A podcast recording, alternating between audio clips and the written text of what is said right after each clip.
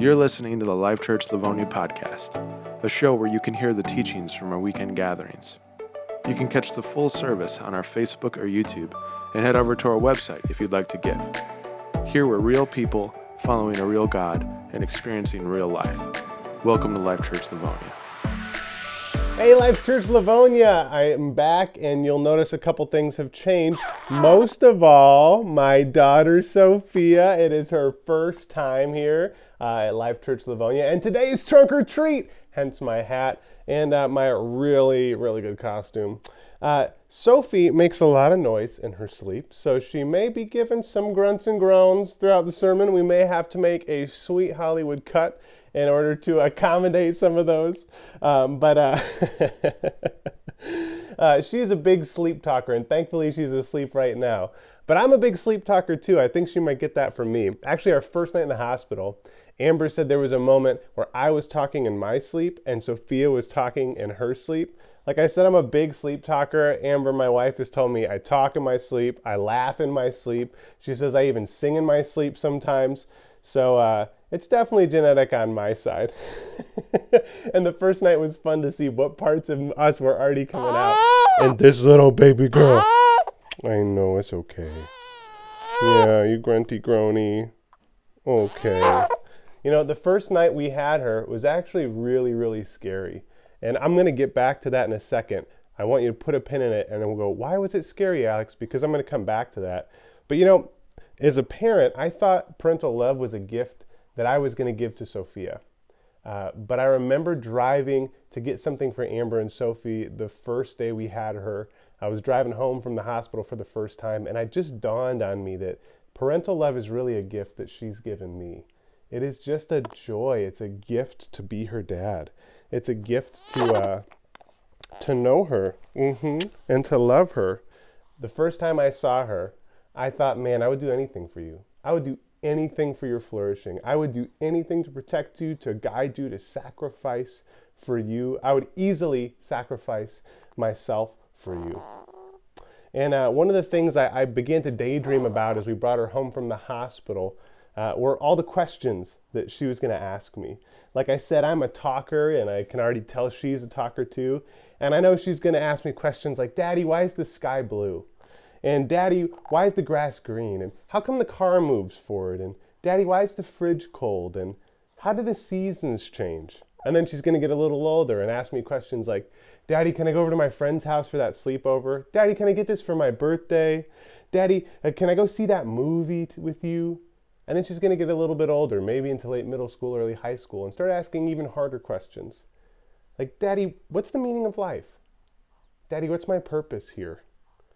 Daddy, why am I here and what do I do with this thing that I have called life? These are deeply human questions, and uh, being a parent has just brought me back to them again, uh, really with a fresh perspective. And I remember wrestling through these questions on my own in high school and wondering what direction to point myself for the years to come in my life. And I watched as my friends and I, we, as we grew up together, we chose different answers. Some of my friends decided that life is about hedonism, meaning that they're here to maximize pleasure and minimize pain. They're here to make money, to have as much sex as they can have, to freely use any drug that would give them a pleasurable experience, and to chase any and every desire of their heart. See, in hedonism, goodness is defined by what feels good, and badness is defined by what feels bad. I had other friends that said, no, that's not what life's about. Life's actually about nihilism. Nothing matters. There's no right. There's no wrong. It's all socially imposed, socially constructed by tradition, by religion, by culture. But in reality, life has no meaning. So do whatever you want. You live, you die, that's it. Not a very encouraging perspective on life. I had other friends who were Hindu or Buddhist or Sikh or Jainists, and they believed that individuality itself was an illusion, that we're all part of the great universal one in some sense, and that we might call that one God. And that human ills come from trying to be an individual instead of letting go of ourselves to become part of this great oneness that is the universe. In this worldview, life is reincarnational, meaning we'll live as many different lives as it takes for us to become enlightened and unite with that great oneness. In recent years, there's been a lot of talk about the possibility that life is a simulation. It's been very popular to talk about on podcasts like Joe Rogan and Lex Fridman. It's also the core worldview behind popular movies like The Matrix, and it's the primary question in the movie Inception, which I love, by the way. Leo DiCaprio, mm, so good. But whatever our answers are to that question of life is, however we fill in that blank, it just determines everything. It, it directs every single part of our lives. It determines who we marry. It determines if we marry. It determines if we stay faithful in our marriages. It determines how we navigate that fight with our spouse. It determines what kind of jobs we take and what kind of jobs we don't. It determines where we go to school, how we spend our money, how we spend our time, what stresses us out, what relaxes us, what we decide to work for, what we decide to sacrifice to, how we determine what's good or bad, how we know what's right and wrong. It's, it determines how we see pleasure and what we experience as pain. It helps us decide what's worth giving this life that we have to or not. So, whether you're here this morning just out of curiosity, tuning in for the first time, you're here because your mom or dad made you come, or like little baby Sophia, you're strapped to their chest, or you're here because you're a follower of Jesus. Each of us are constantly contending with the answer to this question what is life all about? As for my answer, I believe in the God of the Bible. And I believe that his answer to that question is what is ultimately true and real about reality and about life. And the Bible speaks very directly to this question of what life is all about. And it answers that question through narratives, through poetry, through history, through axioms, through speeches, through letters. And today we're going to look at one particular narrative that the Bible uses to answer this question. In, in this particular case, it's a story that Jesus told in Luke chapter 15. This is a story about a father and his two sons. But it's not just about the father and his sons, it's also about the nature of life itself. So we're going to read this whole thing together and then we're going to break it into stages to understand what Jesus is saying and what he's inviting us to do about his answer to this question life is. It's a little long, but I'm confident you can make it through with me. Jesus continued, There was a man who had two sons. The younger one said to his father, Father, give me the share of the estate. So he divided his property between them. Not long after that, the younger son got together all he had and set off for a distant country, and there squandered his wealth in wild living. After he'd spent everything, there was a severe famine in that whole country, and he began to be in need.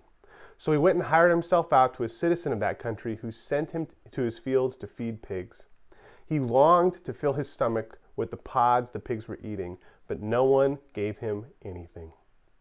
When he came to his senses, he said, How many of my father's hired servants have food to spare, and here I am starving to death?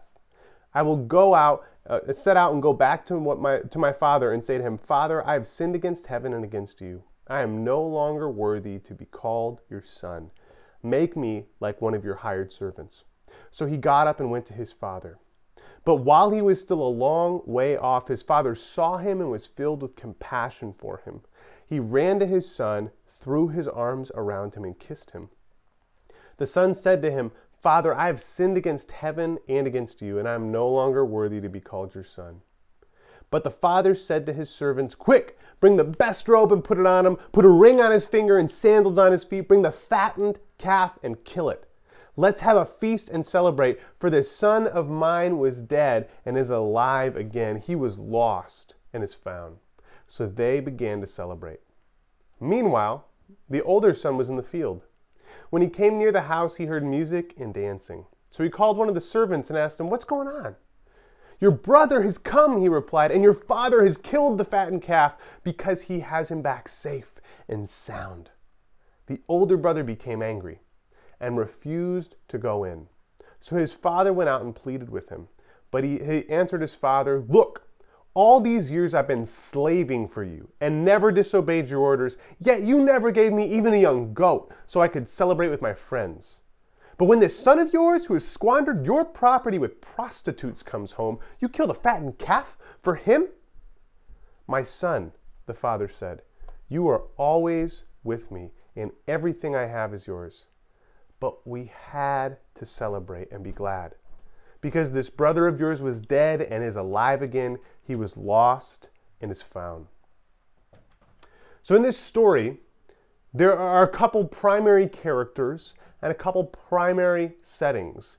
This is not a story that's historically happened, but Jesus is saying this story is a parable to help us understand something both about God and about us, and really about the nature of life and reality. So, our three characters, primary characters in this story, are the younger son, the older son, and the father. And each of these characters is kind of associated with a different setting, aren't they? We find the younger son, uh, he's kind of dealing in one arena of life. There's the older son, he's in another. And, and then we have the father, and, and he's in this kind of third arena of life. See, the younger son is in the arena of life of blessings. His whole story revolves around the blessings of life.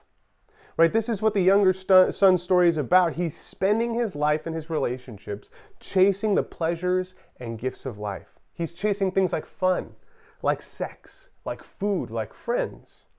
However, he mishandles these things, and it ends poorly for him. And more on that in a second. The, the next arena the story addresses is the work of life. This is what the older son's story revolves around. He doesn't go off chasing pleasure. Instead, he's very dutiful, dutiful, he's responsible, he's loyal, he's purposeful. And his story revolves around the things that there are in the world to accomplish and do. These, these things in life that, that are about working for a greater purpose. He's spending his life on that purpose, on success, on accomplishment. However, there's a problem in his story as well, and things may or may not end well for him. We'll see. And more on that in a moment as well. And lastly, the third arena that we see these characters interacting in is this arena of the home life. This is where the father interacts with both of his sons and where he's trying to get both of his sons to come back to. The home represents the place where the sons were made and where the sons were made to belong.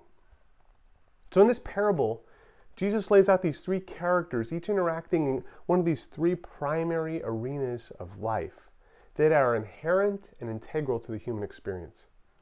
See, every single person wants to experience life's blessings. Every single person wants a work that is bigger than themselves and is worth doing.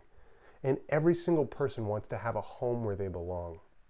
This is just part of the human experience. But in the parable, Jesus lays out a problem with the characters in these arenas. The sons are lost. The sons are lost. One is lost in the blessings of life. We find him in the first sentence of his passage, this, the passage doing this. There was a man who had two sons. The younger one said to his father, Father, give me my share of the estate. So he divided his property between them. So let me clarify something here. The younger son just asked for his inheritance, the inheritance he'd get when his dad dies. But the deal is his father isn't dead, his father's alive. So the story begins with the younger son effectively saying to his dad, I don't want to be here anymore. I don't want to live under your authority anymore. And you know what? Furthermore, I wish you were dead and you just give me the money that I'm going to get when you die. Whoa, that is some start to the story. Why would the younger son say this? I think it's because he wants to do what he wants, when he wants it, without any oversight, any responsibility, or any need for permission, so there's no one to say no. Let me clarify something here, too. The father wants to give his son the inheritance. That's why it's his inheritance. But the father has a specific way and time he wants to give the son that inheritance. But the son wants it his way and in his time. And so he chases the blessings of life, the riches of life, so literally, at the cost of relationship with his father. And what ends up happening is he misuses those gifts and blessings and it destroys his life. He's literally using the gifts and blessings of the Father, but without the Father's presence and outside the Father's design.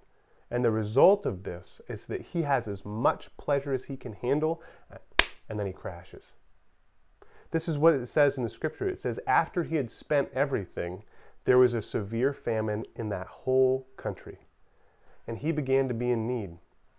So he went and hired himself out to a citizen of that country who sent him to his fields to feed pigs. He longed to fill his stomach with the pods the pigs were eating, but no one gave him anything. So the younger son chases these pleasures, he chases these blessings, and he does it in his own way, and the result is that he ends more empty than when he started. He ends up living in the muck like an animal among animals. And some of us here this morning, we know exactly what that means. We know exactly what that feels like.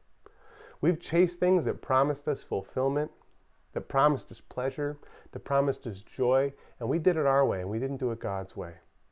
And we know what it means to feel empty in the gutter of life.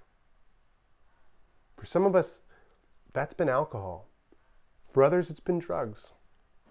For others, it's been pornography. For others, it's been sex. For others, it's been an abuse or overuse of even a really good thing, right? Like, like food. And most of those things aren't even inherently bad, they're just misused, right? They're in the wrong place at the wrong time and not in God's way.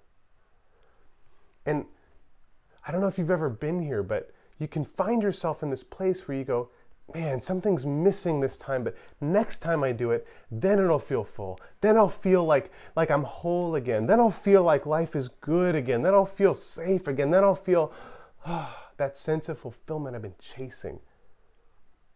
But if you've been chasing it, you know it never comes, does it? And now this isn't just a dig on the younger son, right? This is a temptation that all of us face at some point in our lives. We want to use the gifts, the blessings, the pleasures, the goodness of life without oversight, without responsibility, without anyone to tell us no. We want God's gifts, but we want them our way and in our timing.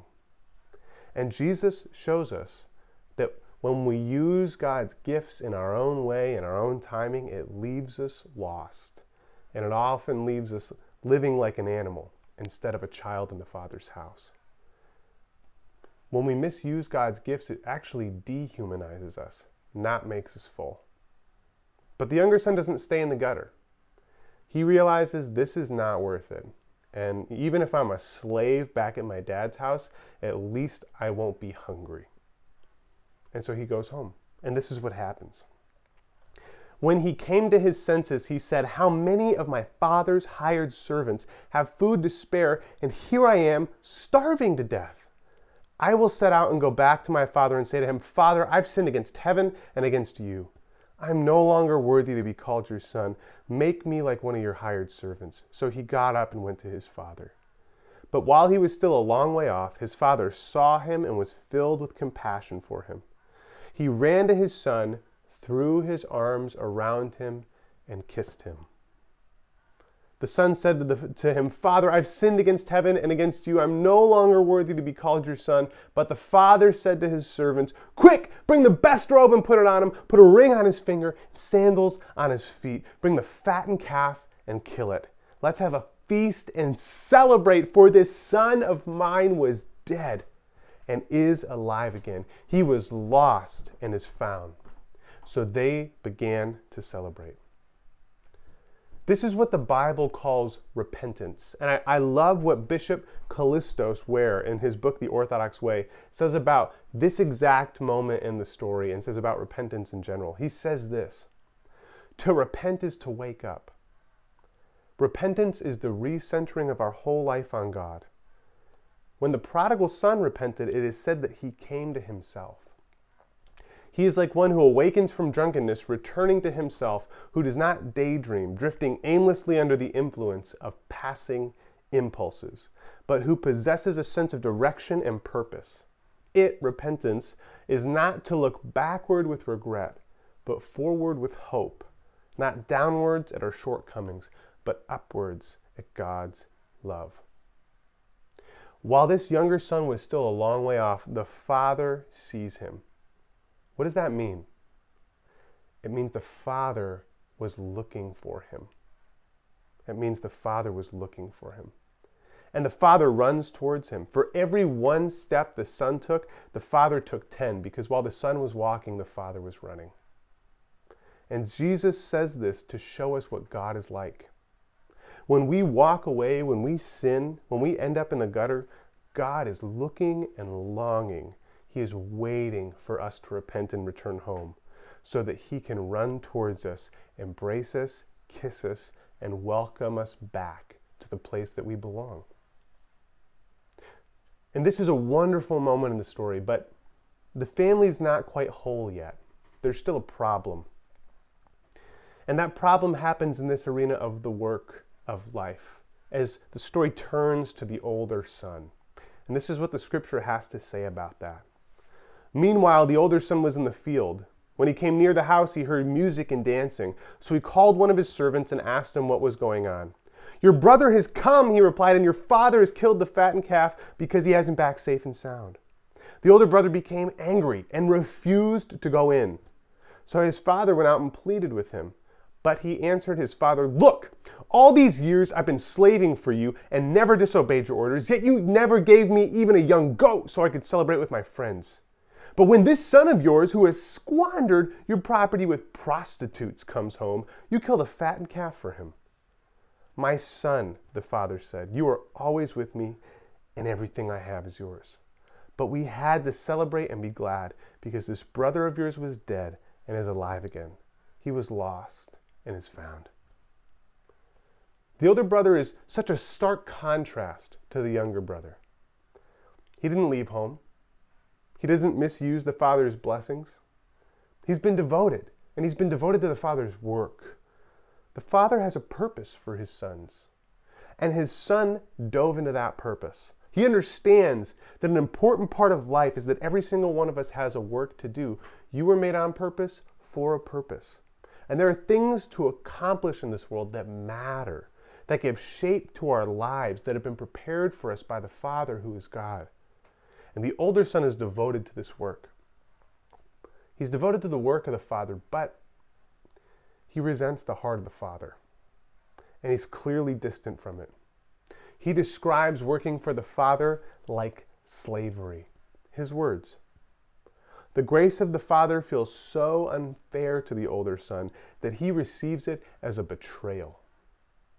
And when the story ends, the younger son is in the home, enjoying his renewed relationship with his father, but the question hangs in the air Will the older son come inside, or will he be so bitter he stays in the fields?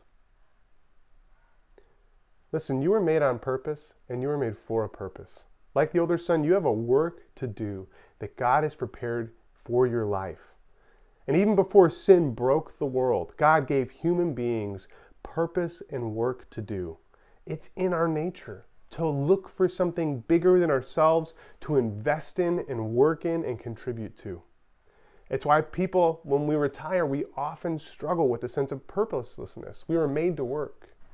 But in this passage, we see this the older son falling into another kind of human temptation. He's trying to do the father's work without the father. The younger son was trying to experience the father's gifts and blessings without the father. And the older son is now trying to do the father's work without the father. He's doing good things, but he doesn't have intimacy with the giver of the work, just with the work itself. And you know what's happened to him? It sucked the joy out of it. The work doesn't feel like purpose to the older son, it feels like oppression. He describes it as slaving away. There is so much work to do in our very broken world, friends. So much to fix, so much to address, so much to build, so much to change, so much to improve. And when we try and take on that work without the Father, it does not feel like a gift. It feels impossible. It feels defeating, it feels overwhelming, and it feels oppressive.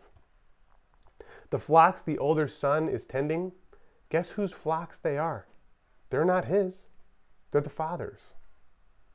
And the, the work of life belongs to the Father. It's His work. It's not our work. He just invites us to help Him with it. Because He doesn't want us to do the work for Him, He wants us to do the work with Him. That's the invitation. And Jesus shows us that even though the older son still talks to the Father, he too is lost. Which begs the question lost from where? Where are these sons, if they're lost, where are they lost from? Life is full of gifts and blessings to enjoy. Life has a work to do. But you and I were also made for a place to belong. And that place is the Father's house. You and I were made to know God His house is where we belong. It's the Father's heart. It's his desire and mission to have all his children back at home with him, not lost in his blessings, not lost in his work, and it's why the father pursues both sons. When the younger son turns and starts coming home, the father pursues him and runs after him. When the older son won't come inside, the father goes outside so that he can talk with his son and bring him back home. Why would he do this? Because he's a good dad. And he wants his sons to flourish in life just like every parent. And, and recently, I understood this on a whole new level. Like I told you at the beginning, uh, that the first night we had Sophie was super scary for me. Super scary. It was an amazing moment to watch her come out of Amber and and just the the awe of it and to hear her voice for the first time and to see her begin to just acclimate to being in the world and uh, it was amazing. But uh, uh in the post-op room after we had the baby, uh, she failed her blood glucose test real hard. Like they couldn't even read her blood sugar; it was so low uh, which is bad, not good. And they said, okay, well, we got to get food in her right away. Here's what we're going to do. And uh, over the next several hours, we tried to just give Sophia enough food that she, her blood glucose would rise and she would be able to normalize. And it was just like a yo yo. It was up and down and up and down. And at one point, it was maybe, I don't know, one in the morning. Uh, the nurse said, hey, listen, if she fails this two more times in a row, we're going to have to do something else. We're going to have to put her on an IV or something because this is not good and we need to stabilize her. And I said, totally get it. I want that too. You know, I want what's best for my kid. Um, but it, it, was this wild kind of carousel of activity being in the hospital. You know, a doctor would come in and talk to Amber and I and explain something, and then I'd sit down for 20 minutes, and then Amber would need something, and I'd get up and help Amber with something, and I'd sit down for 20 minutes, and then Sophia would wake up, and it would be time to feed her, and I'd be doing that or change her, and I'd sit down for 20 minutes, and then another doctor would come in, and so it was just this like, I was like eating, sleeping, and sitting in like 20 to 30 minute shifts for like two days. And so about 3 a.m., I just pass out super hard. And I wake up um, not long after, and, and Sophia was gone. And I just straight up had a panic attack. Like I started like, and in my mind, I'm like, dude, it's cool. It's totally okay. The doctors are here. The nurses are here. She probably failed another test. You just weren't awake for it. But I, I was trying to talk myself through it, but I was so overcome with deep anxiety. I started to cry and I was ready to fight the next person that walked into that room. I was about to punch a nurse. you know, it was like so intense. And I just could not talk myself down from that. And it, it hit me that's what it feels like to lose a kid. And that's how God feels. That's how God feels. And in that moment, I would have gone, I mean, I'd have hit a nurse for sure. I was so glad one didn't come in. Where'd you, bah? you know? And I was so on edge because my kid was gone. And in this story, Jesus shows us that that's kind of what's happening in life. That you and I, we're lost. And our dad will do anything to get us back. And in that moment, Jesus made all the sense in the world to me I was like, oh my gosh, when God lost his kids, it wasn't even a question of if Jesus will go. The question was when and how soon. Because it just, I, I would have done anything to get my kid back in that moment and know she was okay. And I realized that that's from God. And that's how God feels about you and me. You see, at the beginning of all creation, we sinned. We broke relationship with God and walked away from Him. And that made us lost, just like the sons in this story. And God sent Jesus to get us back because he's a good dad and he's not going to let his kids stay lost. He's going to chase them. And so Jesus came from heaven to earth and he died on the cross, putting all of our sin to death with it so there would be nothing to separate us from God anymore.